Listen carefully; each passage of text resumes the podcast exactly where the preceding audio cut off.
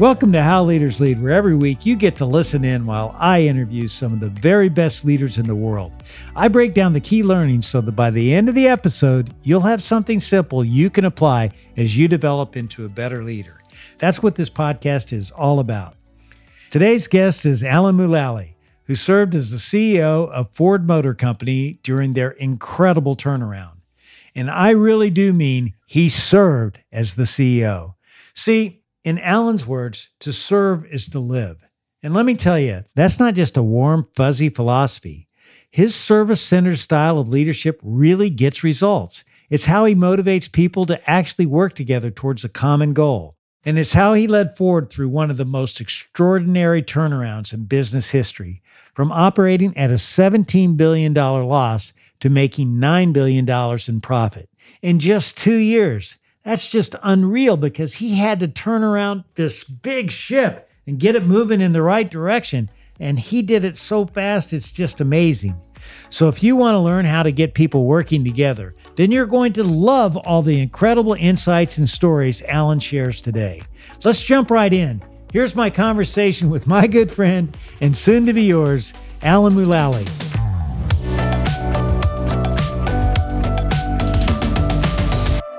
When you write your signature, as I understand it, it's your name in cursive, and then you have a little cartoon airplane with a smiley face on, it. When did that start? Tell us that story.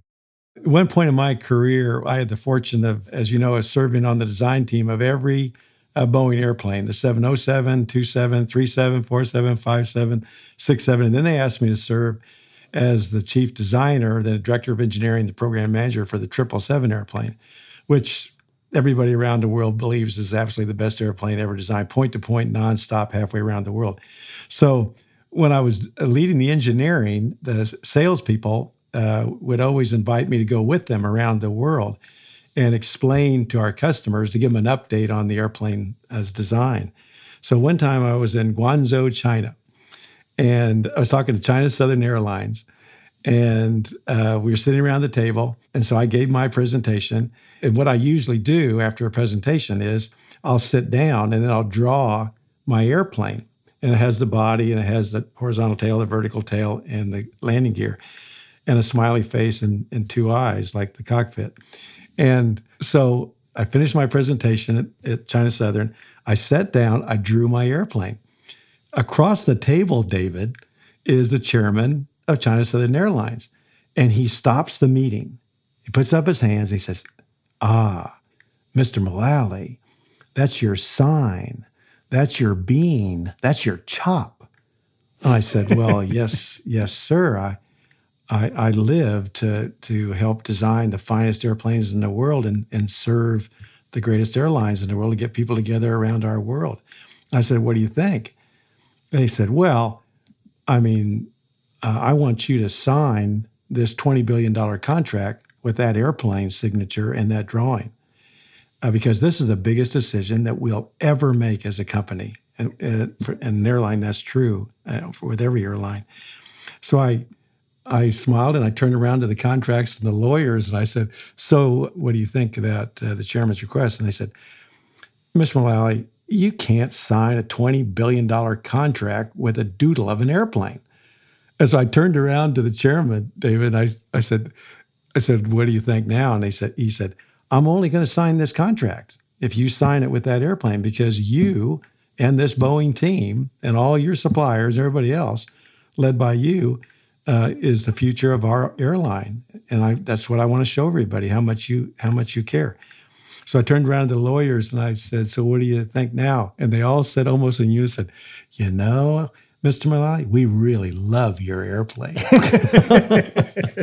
and ever ever since then, David, every contract that I have signed uh, for the rest of my uh, 45 years, and even at, at, Ford, when I went from Boeing to Ford, uh, they all wanted to make a, a car, but they kept making the drawing so complicated I couldn't do it quickly. So then they said, okay, we want you to sign it with that same airplane because someday we're going to have flying cars. So we'll use the same one. I love it. Well, you one up me. I always signed everything that I did with a little smiley face. And you know, yep. what do you think that says about your leadership, Alan? My leadership is really about pulling everybody together around a compelling vision, a comprehensive strategy to achieving it, and a relentless implementation plan. I developed those values uh, early on when I was growing up because that's what my parents taught me to serve is to live. My mom, every day on my way to school, they, she'd say, say, Now remember, honey, the purpose of life is to love and be loved. And I'd go, Oh, yeah, mom, I know. I, I remember that. And then she'd say, But remember, in that order. Oh, oh, yeah, mom, that's good. That's good. Next day, my dad would stop me and say, Remember, honey, to serve is to live. Next day, one of them would say, Now remember, learning to work together with people, you're going to be able to make the biggest difference for the greater good around the world. And I grew up in uh, Lawrence, Kansas. And so the University of Kansas was my window to the world. And my mom worked up there, but I we didn't have any resources. So I was hoping, you know, I just want, I was just a normal kid. I wanted a pair of Levi's and some Weejun shoes and, you know, maybe a bicycle and a car someday and be able to go to University of Kansas. And so I just started implementing those values about serving. And I had all of these different jobs. And I realized, holy cow, in addition to seeing the smiles on the faces, whether it was lawn mowing, whether it was the, at the grocery store, whether it was uh, on, the, uh, on the farm, on the ranch, uh, helping all the professors in engineering all the way through college, not only the smiles on their faces, but they would compensate me for it, David. I'm going, holy cow! But I, I got to ask you though, you know, you put this little plane on your your signature, and you know, you go to MIT. I mean, you're a brilliant guy. You're working your way up through, you know, Boeing. You get in a big leadership role, and then you sign your name like. When did you get the confidence to be be you and to do something like that? When I joined Boeing, you know, I had my uh, values and my formation, as I explained to you. And I really believed in people. I believed in working together. I loved the dignity of others. I, you know, getting to know everybody around the world through the University of Kansas was was phenomenal. But when I joined Boeing, Boeing uh, was probably the best large scale system integrator in the world. But they were very disciplined, a lot of command and control. And but that's just the way it was. You know, it was you know, a result of the Industrial Revolution and the way people were leading. And so we had a change in the CEO and the chairman not very many years after I joined. And that new chairman and CEO realized that he wanted to go ahead and move the company to a working together company where people were were loved up, they were treated with respect, they made it uh, psychologically safe so they could share what the real issues were. And so that's who I was. And that chairman pulled me aside and said, Okay, Alan, now I know that you know how we are right now, but this is where we're going. And I want you to continue to be you.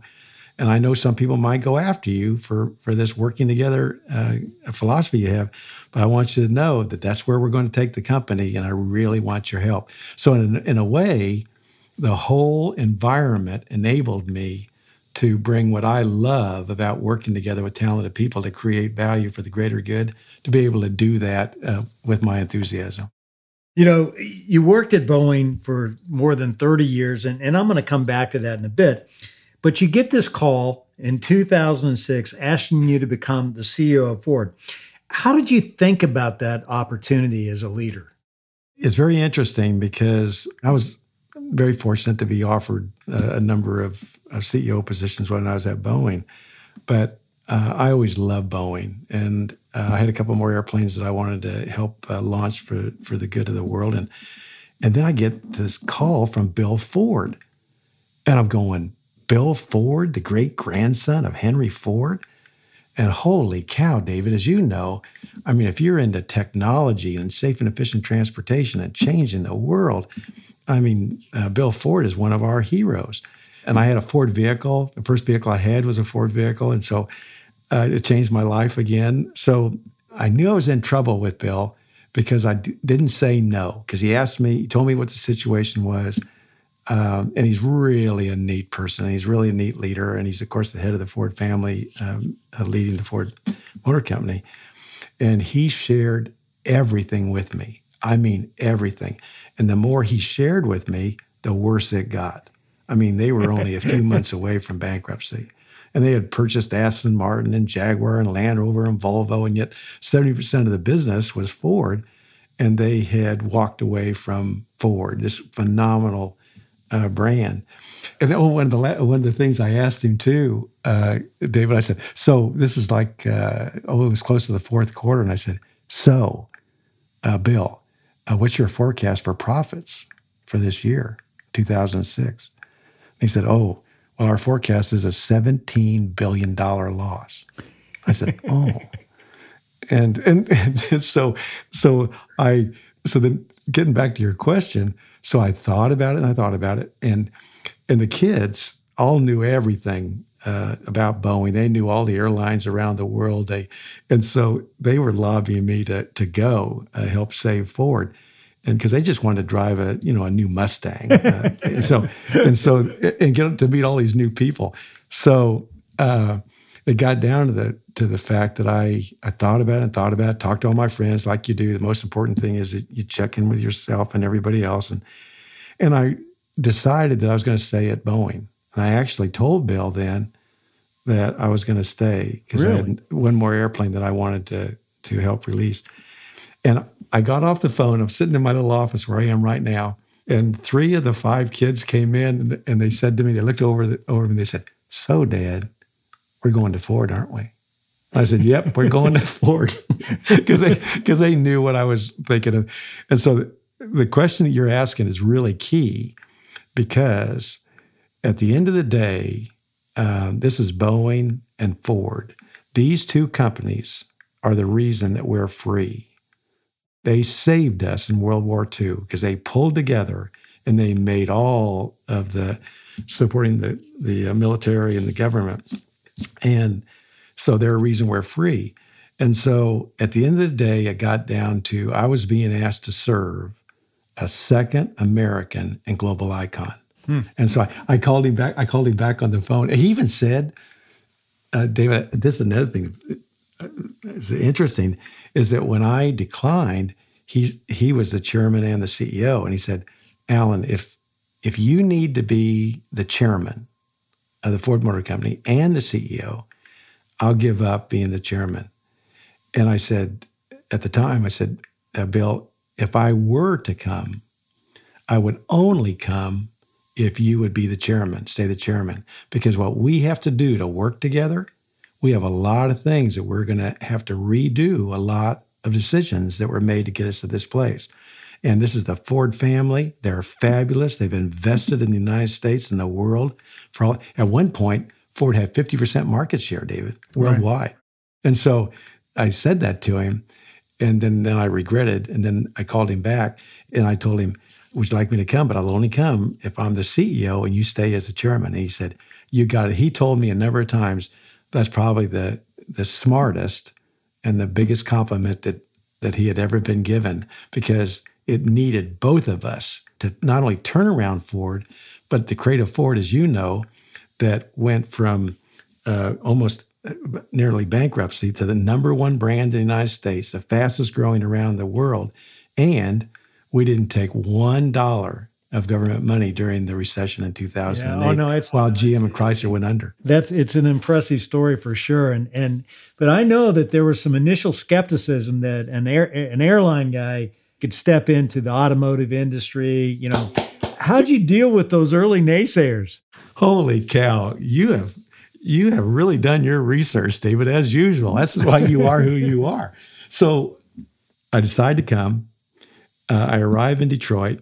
Uh, they pick me up and they drive me over to the world headquarters, 12 stories high. The, the, the blue oval is takes up the top three stories on the on on the uh, at the world headquarters in Dearborn, and then I disappear underneath the the building, and it's and it's dark, and I realize that I'm in the garage of the executive team.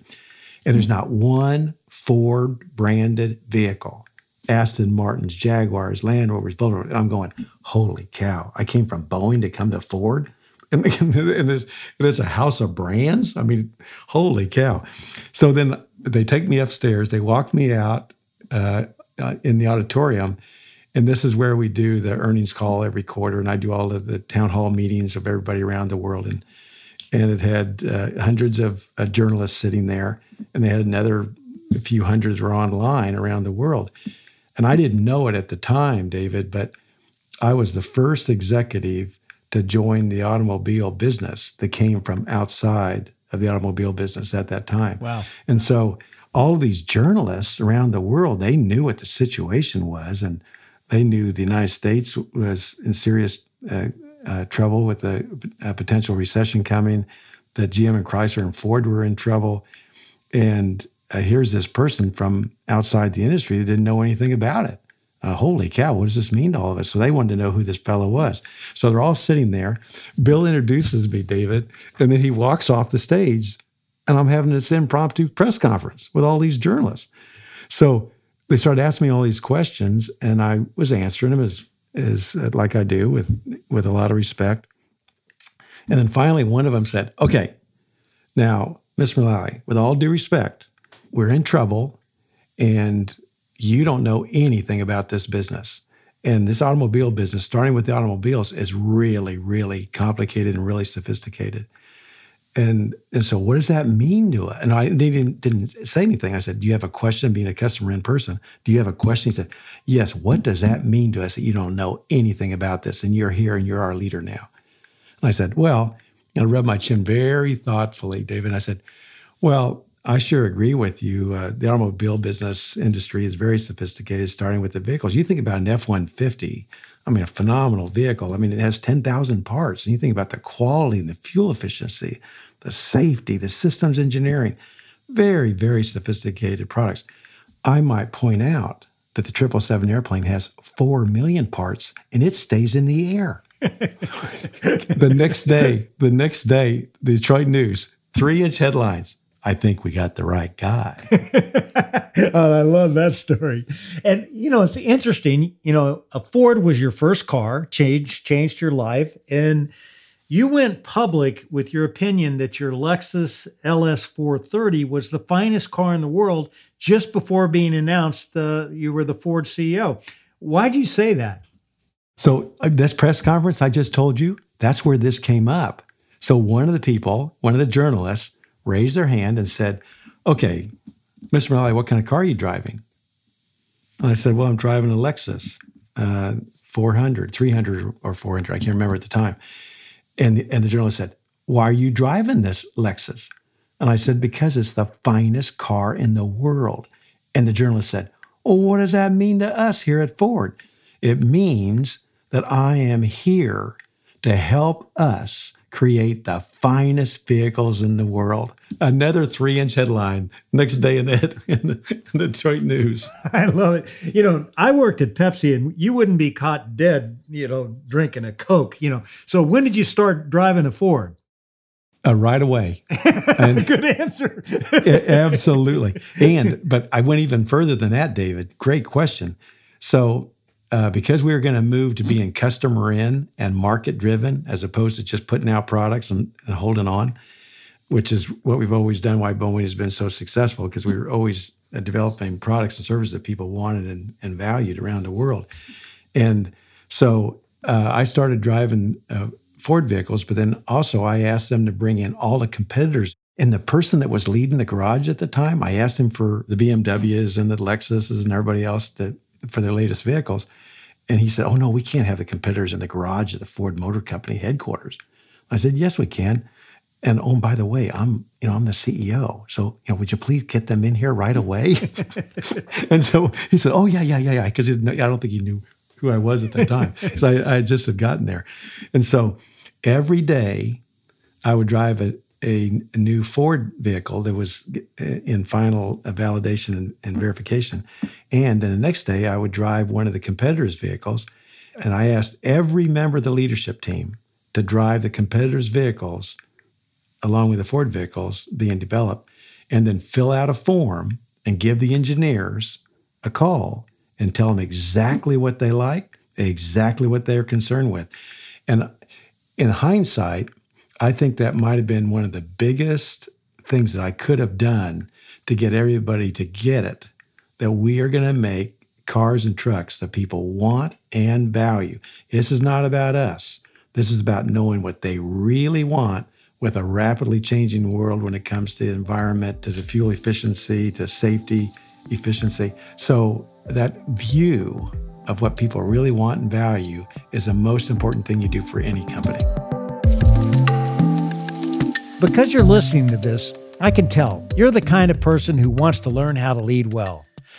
But there's a lot of companies out there who want to take that desire and charge you $500 or $1,000 or heck, even $20,000 to try and show you how to lead.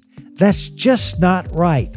If you want to be a better leader, I believe you deserve to have access to something that will truly help you, and it shouldn't cost a fortune.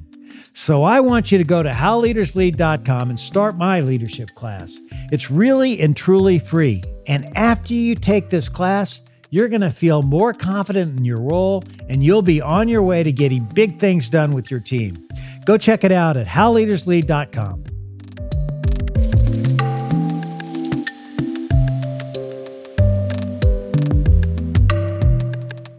you come into Ford as an absolute mess. Okay, you you know they lost seventeen billion dollars. You know, how'd you go about diagnosing the problem? This is a recommendation I make to to everybody whenever they're in a situation, or even if they're not in a situation, but they're assessing where they are in their plan. Is just deal with reality. Really understand the reality, all the aspects of it and just look at the world, look what's happening in the world, look at all the trends, look at the technology. And we actually build that into our business plan review every week, where every member of the leadership team, David, whether it's engineering, manufacturing, procurement, legal, they start out their part of describing their plan and where they are with what's going on in the world. So within two hour meeting, you've gone through the entire business, you know everything that's going on, and you're looking for the opportunities to grow the business, but you're also looking for the issues that you need to deal with that are going to be risks to the business. And so that's what we did. And I included everybody. And so, I mean, we looked at all the data. That, that was the first time that all the, the team knew they're going to lose $17 billion. We weren't sharing all of the data. Wow. And so I took transparency to a whole nother level. Uh, and we shared everything.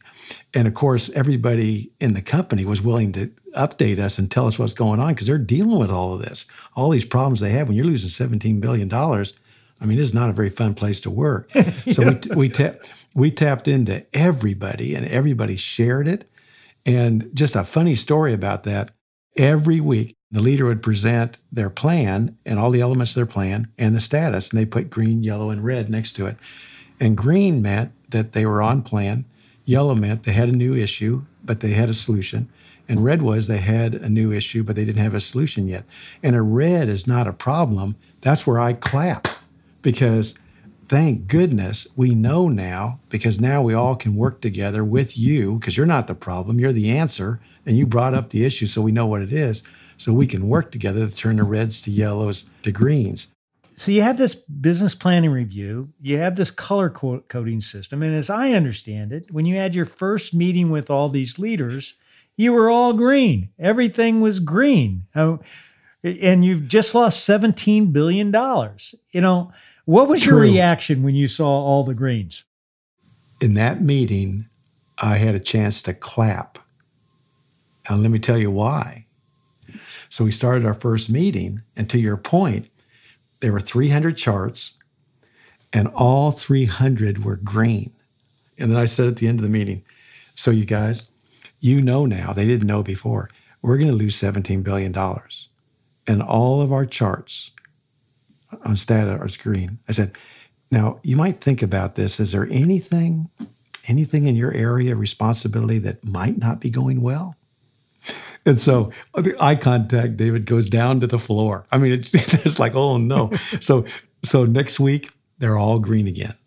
And so I'm checking around with everybody. And so what's and they said they're scared to death, Alan, because in our culture here, before you got here, you never brought an issue ever to the leader, let alone your, your supervisor the leader, unless you had a solution. So now you're mm. managing a secret. You have no idea what's going on and you can't help change the green, the red yellows to green. So I said, I said, well, we're going we're going to stick with this. I know it works, and so I stuck with it, and it went on for, gosh, I bet uh, six, eight weeks. And I, every week I had the same conversation, very nice way, very respectful, you know, $17 billion. I think if we know what's going on, we can we can start to change it. So then uh, Mark Fields, he's leading North America, and we have a CEO for each of the regions around the world. And he has a, a launch problem in Oakville, Canada, uh, with a new uh, edge. And so they uh, color code it red. They stop production. Huge issue, as you know, in any, any business making things to stop production because we said we weren't going to deliver things unless it's the highest quality. So he stops production. So he's getting ready for the business plan review, David, the next day with his business plan review for North America. And up comes his chart on the launches. And we have like 20 or 30 launches going on around the world. So he, every launch chart has uh, the technical readiness, the schedule compliance, and the financial impact. And it's green, green, green for this launch. So he says to the team, You guys, I, I think this is one of those red things Alan's talking about. And they all said, Well, it might be, uh, but you know, what do you want to do about it? And he said, Well, I think we should turn it red. I think he he's saying that if we don't know what the issues are, we can't apply all of our talent together to work them. And one of the vice presidents, David, actually said to him, Good luck, Mark. Nice knowing you. oh. So the next day, next day, we started the business plan review. Green, green, green, green. And then up comes this red chart. And I mean, the eye contact goes down to the floor. Um, uh, they told, and they, they're looking at me, they're looking at Mark. They told me later that they all were looking at the two doors behind me and Mark and waiting for the doors open. Two large human beings to come in and remove Mark from the meeting because he had a red item. And so up comes the red, and I you started, started clapping. the clap. And everybody's going, oh no, there's a sign, the doors are going to open now. And the doors didn't open. And I said to the team, any initial thoughts right away that you can offer to Mark that can help him out? And Mark, this is great. This is great visibility, and we'll be on our way now. And a couple weeks later, it turned to uh, yellow, then turned to green. And that next week, David, all 300 charts looked like a rainbow. Still a lot of greens, because in every company, there's a lot of going on that's right. A lot of yellows, a number of reds. And I knew right then, once again, no matter what happened, the tsunamis around the world, the environment, the uh, economies uh, sinking around the world, the I mean, all the things that we went through, no matter what happened, that we were now going to be able to not only save our Ford, but we were going to be able to work together to turn the reds, the yellows, the greens, and create an exciting, viable, profitably growing Ford that was creating value for all the stakeholders in the greater good. You know, th- that's such a great story. And and and you've talked already mentioned this, the, the idea of working together. And you're known for your working together principles, one of which is to love them up. Uh, now, not many leaders use the word love with their people. I mean, why do you do it? Well, it's because I believe it. And remember that, as I shared with you, when I was growing up, that was one of the values that I learned is the purpose of life is to love and be loved in that order. And then you add that with respect and dignity for others and a desire to do greater good for mankind. I mean, that's what we're here and that's what we're about. And so, working the principles, the first one that we had there was people first love them up. And when they would arrive, and we go through an orientation class for every every person, they they all had the same question that you just had. Like, what does that mean? I said that means that we have a high affection for everybody that's joining us. We have a respect for why they're joining us to help us create the best airplanes, the, the best cars and trucks in the world. And we uh, respect you so much, and we're going to create this culture of love by design. I'm a designer. We're designing this culture, and we're going to make it safe. We're going to tell you everything. We're going to tell you all the issues where most companies don't. We actually share with them the financial uh, situation, which very few people do in a, in a company. And we're going to have a growth plan for the company. That's why we're here to profitably grow. Because if you're not profitably growing, you're dying. And so simultaneously, we're going to grow the revenue, making products and services that people want and value. and we're going to work the productivity and the margins. And revenue times margins equals profit. And we're going to have those go up at 15 to 20% a year. And we all are going to work on that. And we're going to respect each other and we're going to help each other. Now, you can imagine, David, how those employees feel when they have that kind of success. They have that clear expectation on the process, the behaviors, the vision, the strategy, and the plan, and they know exactly what the status is. And they know that everybody is going to be helping each other turn the reds to yellows to greens. There are a lot of people who are listening who, who, who might have recently taken a new leadership position. In you know, what process did did you go through to land on the idea of of one Ford as your strategic plan? It's always been one plan for everything I did always grew, growing up because where I was coming from was service. And if you're if you're into service, if you believe in service as a purpose, one of the purpose of life, then you have a plan. And the more you get to one plan where everybody can understand the plan, the better chance you have of implementing it. And so uh, I we did that on every version of every Boeing airplane. When we purchased McDonnell Douglas and Rockwell, I was asked to be the the uh, president of uh, integrating all of them. And so everywhere that I served, the first thing we did was we looked at reality, we looked at what the status was, and then we put together that strategy. And in the Ford case, it was so important because they were so global and they were so uh, separate around the world, and there was very little working together that our strategy was one Ford with one plan to create value for the greater good. And when I pulled together that team, David, most of them didn't know each other because they were from all around the world and there was no working together because every country had their own Ford company. So there's no synergy on the product, on marketing, on sales, or anything else. And within uh, two years, we had one plan for every aspect of the business. And that's why we made so much progress so fast to go from a $17 billion loss to within, I think, two years, a $9 billion uh, profit. Yeah, that was a, a, not only a turnaround; it was amazingly quick turnaround, and you did it by unleashing the, the the power of people. It couldn't have been always perfect, you know. I mean, it's it sounds perfect now. You when you look back at it, you know. Did you ever have any doubt, personal doubt, as as a leader when you were in the midst of this uh, turnaround? two doubts, not not doubts, that probably has too strong of words, but two concerns that led me to commit even more to the working together leadership and management system and culture. Two things. The terrorist attacks when I was at Boeing. Unbelievable. And in a few days, travel almost dissipated and we went from delivering 620 commercial airplanes to less than 300, maybe 280. I don't know of any company, and you don't either, that's had their throughput go down by that much and be able to survive as a company. And so, uh, everything about our working together, about and to your great question about dealing with reality, uh, working with everybody so they know what what's happening, including if you have to do layoffs in the near term, because uh, we're, we're going to get, get, them back if we stay alive and, and we do the right thing uh, to deal with our reality.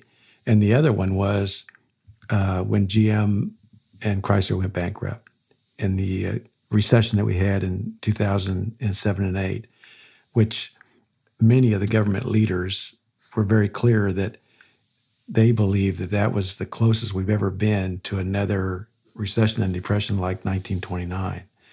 And if GM and Chrysler would have gone into bankruptcy and free fall with the technology companies, it could have taken us there.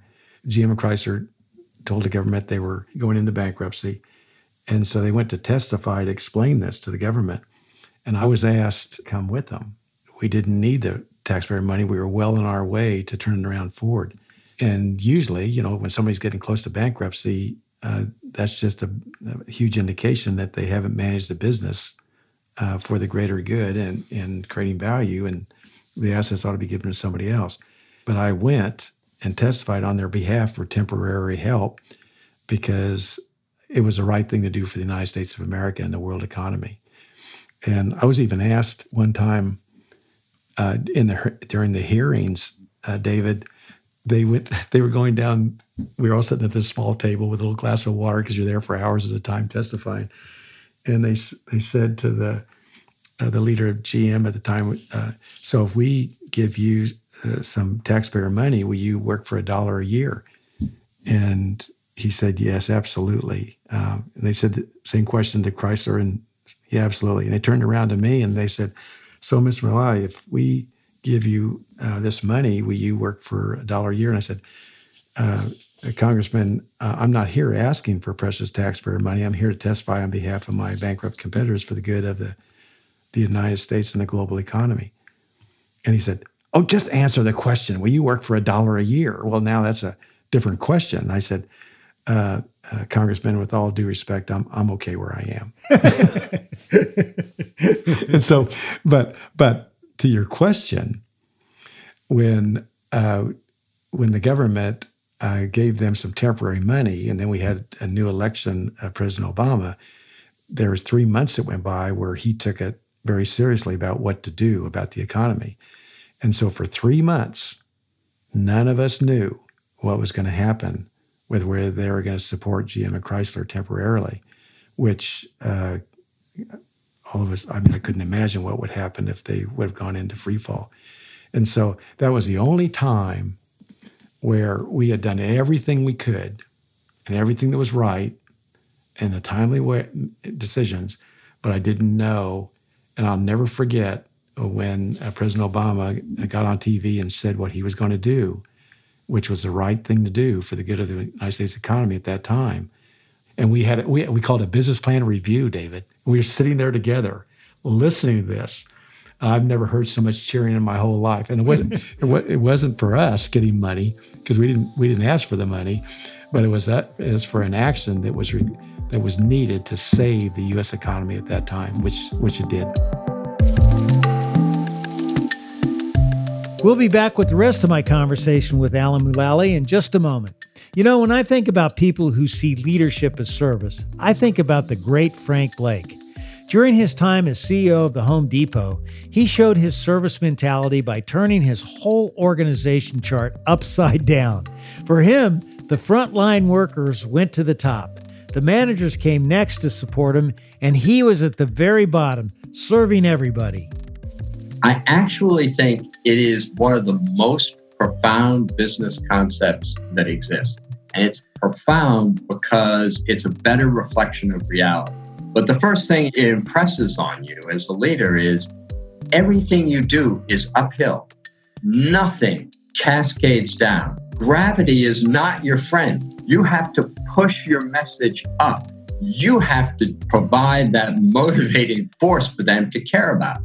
Once you view yourself on the bottom, you understand everything that's important is happening above you, understanding what it takes to move an organization from the bottom rather than the top was absolutely a key to thinking about leadership in the right way. I'm telling you, you've just got to hear this entire episode with Frank. Scroll back and hit play on episode 19 here on How Leaders Lead.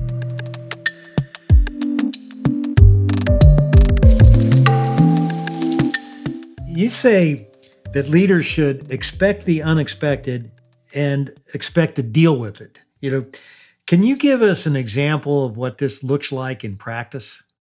Oh gosh, it goes on and on and on. Like like I I shared with you about. I mean, these are the two biggest unexpected was uh, the uh, terrorist attacks, but also the recession at Ford.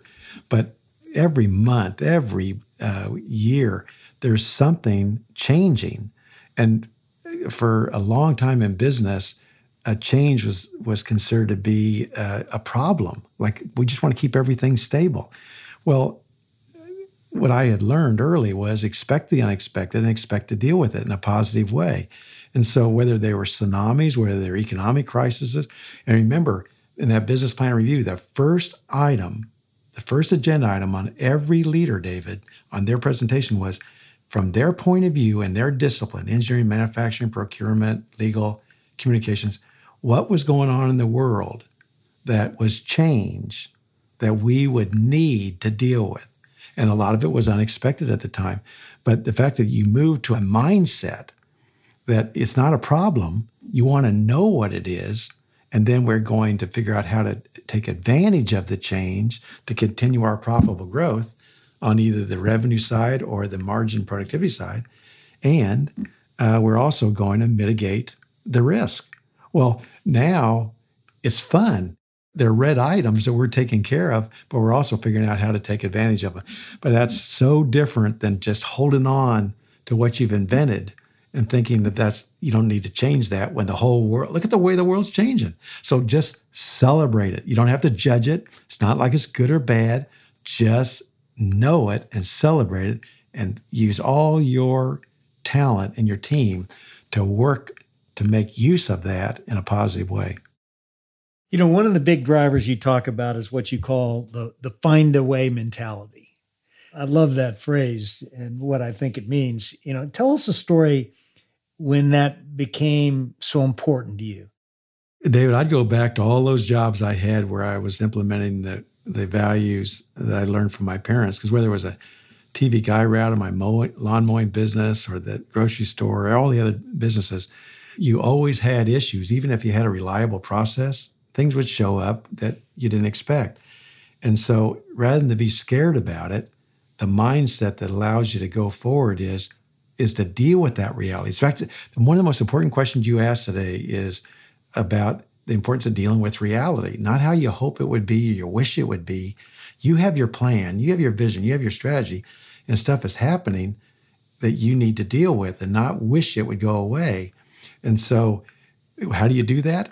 It starts with a mindset. If you don't expect the unexpected and expect to deal with it, and that's part of your culture, then it's going to be a, it's going to be scary. And if you don't have an environment where everybody knows that, everybody knows the reds and the yellows in addition to the greens, then it's going to be really hard to have a find a way attitude because you're not going to have all the talent that you need to be working on it. So I think it's just fundamental mindset to any kind of business that you're in.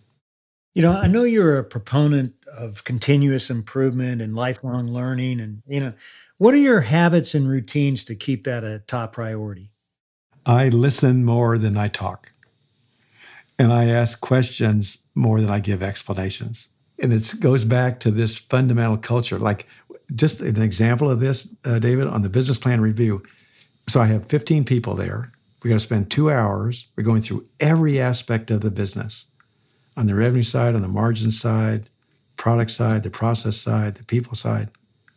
And guess who talks the least in that two hours? That would be me. And what am I doing? I am facilitating that meeting. I'm keeping us on schedule. I'll ask um, a question that might be of someone else that I know has a thought on, on the issue that's been brought up. And when I started, and when a lot of the environment that a lot of people are in is when they go to a meeting uh, with their leader, who talks the most? The leader. And the leader will talk about different things almost every time they get together. Well, or here, oh, here's another one. Here's a good one. So you're the leader, you're in the business plan review, and somebody brings up a red. And then what's the leader do? Have you done this? Have you tried that? Well, they just showed you a red. They're going to be back next week. They're going to be working on it. So what are you what are you doing by offering all those things? You're creating all of these work streams because when you're the leader, and you ask a question, it's not a question, it's a direction. People perceive that as a direction. And so they start working on that. But what's the worst thing is you just took the responsibility away from them. You just gave them what you thought was was the answer or, or whatever. And so again, the most important thing, the most important thing is to create this environment where everybody is working with that positive attitude on the things that need their attention. And as a leader, again, you're facilitating, you're nurturing this environment, you're loving up all the participants. You've been on the Google board for a number of years now. And, and speaking of learning, you know, what would be the most powerful thing you've learned being on that board? How not just search, but how they have opened up the world to everybody. It's unbelievable. The most important thing that they do is and it's even more important right now with where we're going on AI, is to make sure that when you're searching something that that is the truth, because there's a lot of you know with social media and everything that's going on now, where information is so ubiquitous that uh, one of the most important things is uh, what is the reality. I was so impressed and it was so inspirational to me to see a set of people that were providing information to the world that people get access to they couldn't before and to watch the seriousness in which they took that. Yeah you you know think about it. You know boeing ford google you probably couldn't work with three more life-changing companies uh, in, in a lifetime. I mean just unbelievable. Alan this has been so much fun and i want to have some more with my lightning round of questions. Are you ready for this? Yep. What's one word others would use to describe you? The ones that people use the most, I can't do one, is humility, love, and service.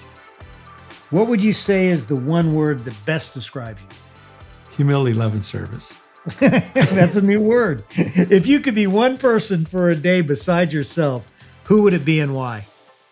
One is Frances Hesselbein, one of the finest leaders ever. And everything that we've talked about, your great questions today, and this working together in this culture of love by design, Frances led that following the Industrial Revolution. And with, when she's the head of the Girl Scouts, and everybody knows how famous she is, and um, because she and Peter Drucker were leading to serve.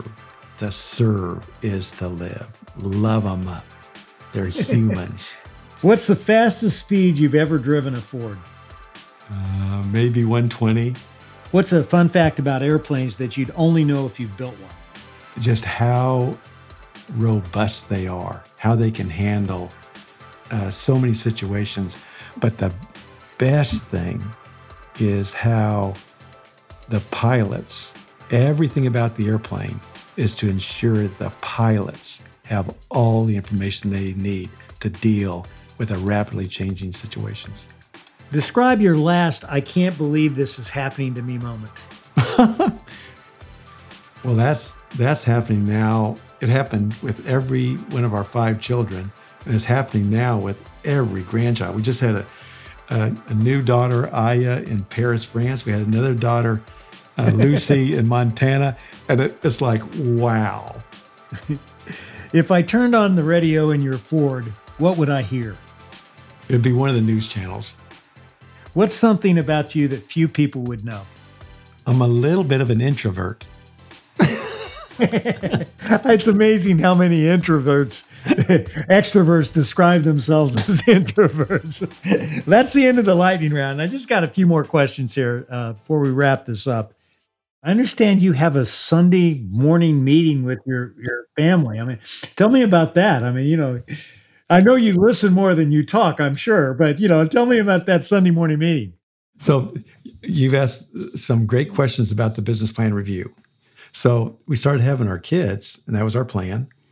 And I realized that we needed to have a business plan review every Sunday. I mean, you're going to have five children, and you know, in a week, uh, just the house alone uh, looks like a bomb's gone off. So you you need you need to have a business plan review to, to manage this this family life. So I came home one day and I said, Nikki, how about we start a business plan review next Sunday? She she said, honey, this is not Boeing. This is not our business. This is our family. So I said, okay. So I waited and I thought about it some more and and uh, uh, having a positive find a way attitude. I thought, okay. So I, Nikki, how about we start a family meeting review every week? And she said, Family meeting. What would we do in that? I said, Well, here's my initial thought for the agenda. We'll come back from church. Uh, and the first agenda for all of us is we'll go around the house, we'll pick up all of our stuff, take it back to the cubby, take it back to our ha- to our room, and then uh, come back down. Now the house is looking pretty good, and it takes it's really fast when you have all seven people doing it. And then we'll, everybody will go back to their room, get their laundry, bring that down. We usually have two washers and dryers because if not, with seven people, you're going to be doing laundry all week long. And that's not what we signed up for for our compelling vision. So we do all the laundry together, bring it down, dump it all on the kitchen table. Then all seven of us would sort all the socks and everything else. and you get it done five minutes because you got all the participants there because it's impossible to sort the socks if you don't have the, the leaders there. And so then the next agenda item is they go back to the room and come da- back down to, with a calendar. So every every child, they would come down with the, with a calendar. We sit around the table and then they go through their next week of their agenda, what they have on, and then and then they would bring up do they need cat taxi cab service, cheerleading support, um, whatever, and then each of us would take notes, and I'd go back to my dynamite assistant at at uh, at Boeing and she'd build it into my calendar and everybody sometimes i'd be gone for an hour everybody knew where i was. So we'd do that and the next one was we would review uh, everything about our vision strategy and plan how it was going. I'll give you one example about how educational and lifelong learning that was. So one time molly who was not drive, not driving yet asked chris who was driving to uh, pick her up and take her to her dance recital after school and he forgot. It was on everybody's calendar. He forgot. So she said, in the next Sunday, uh, Chris, I'm. Uh, I just wanted to go over this with you. That uh, I was really disappointed that you didn't pick me up, and I missed our dance recital. And I, uh, you can just, my face went white, and then I, and you can imagine how good they got at saying that. It wasn't in a mean way. It was coming from their heart. Well, I never saw Chris ever miss a commitment he ever made to his sister or anybody else ever that. So the last thing is that as they got older, especially after they could have a have a drink and and we we get together twice a year and and they would always end up started talking about the business plan, the family meeting version of the business plan review. And they started laughing and telling these stories and stuff, just like our conversation today, because there's so much great stuff.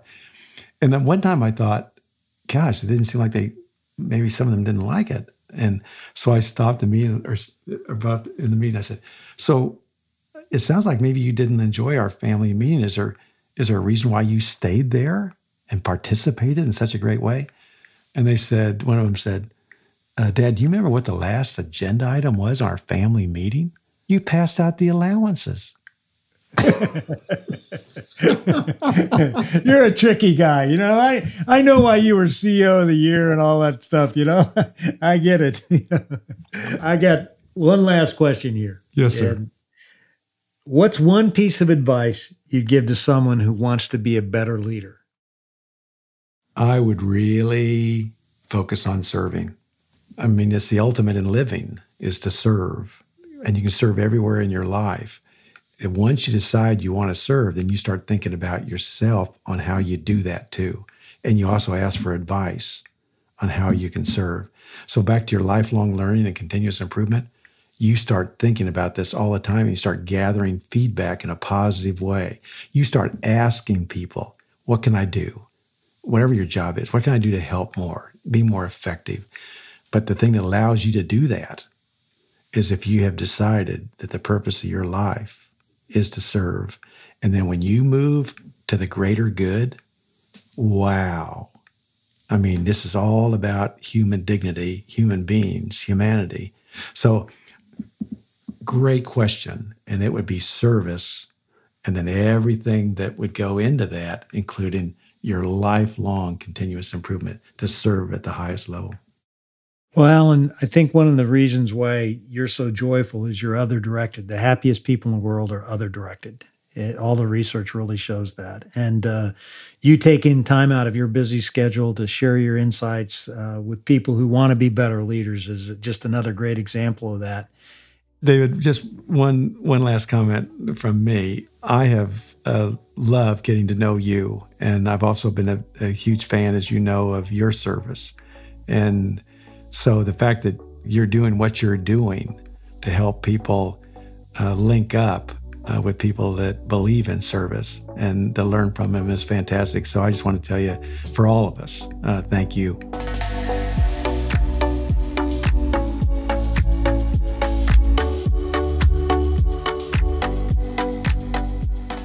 Well, as I'm sure you can tell, Alan is a one of a kind leader. I absolutely love his positive mindset. But you know, I got to point out, It's not the kind of positive mindset that just ignores the tough stuff. In fact, it's the opposite. And believe me, the turnaround at Ford happened because Alan got people to really deal in reality and to be transparent about the problems they were running into. And once people really felt safe doing that, they found a whole new level of teamwork and success too. You know, there's a world of difference between people who are just working with each other and people who are actually working together. And when you really lean into the principles Alan talks about, you can get your team firing on all cylinders and make some big things happen. This week, set that example of transparency. Openly share an issue where you're feeling stuck. Then watch as your team jumps in to work together to offer up solutions. I'm telling you, people will love that they're needed, and they'll appreciate the reminder that they can raise their hands and ask for help when they get stuck too. So, do you want to know how leaders lead? What we learned today is that great leaders know how to get people working together. Coming up next on How Leaders Lead is Patrick Lencioni, best-selling author and founder of the Table Group. So many young people and older people go into the world thinking to be a leader means I have to be perfect, I have to be on, I have to avoid making mistakes. And it is the very thing that makes people not want to follow them because we don't trust people that aren't humble. And so I think humility and vulnerability are the key to being a great leader, the first key. So be sure to come back again next week to hear our entire conversation. Thanks again for tuning in to another episode of How Leaders Lead, where every Thursday you get to listen in while I interview some of the very best leaders in the world. I make it a point to give you something simple on each episode that you can apply to your business so that you will become the best leader you can be.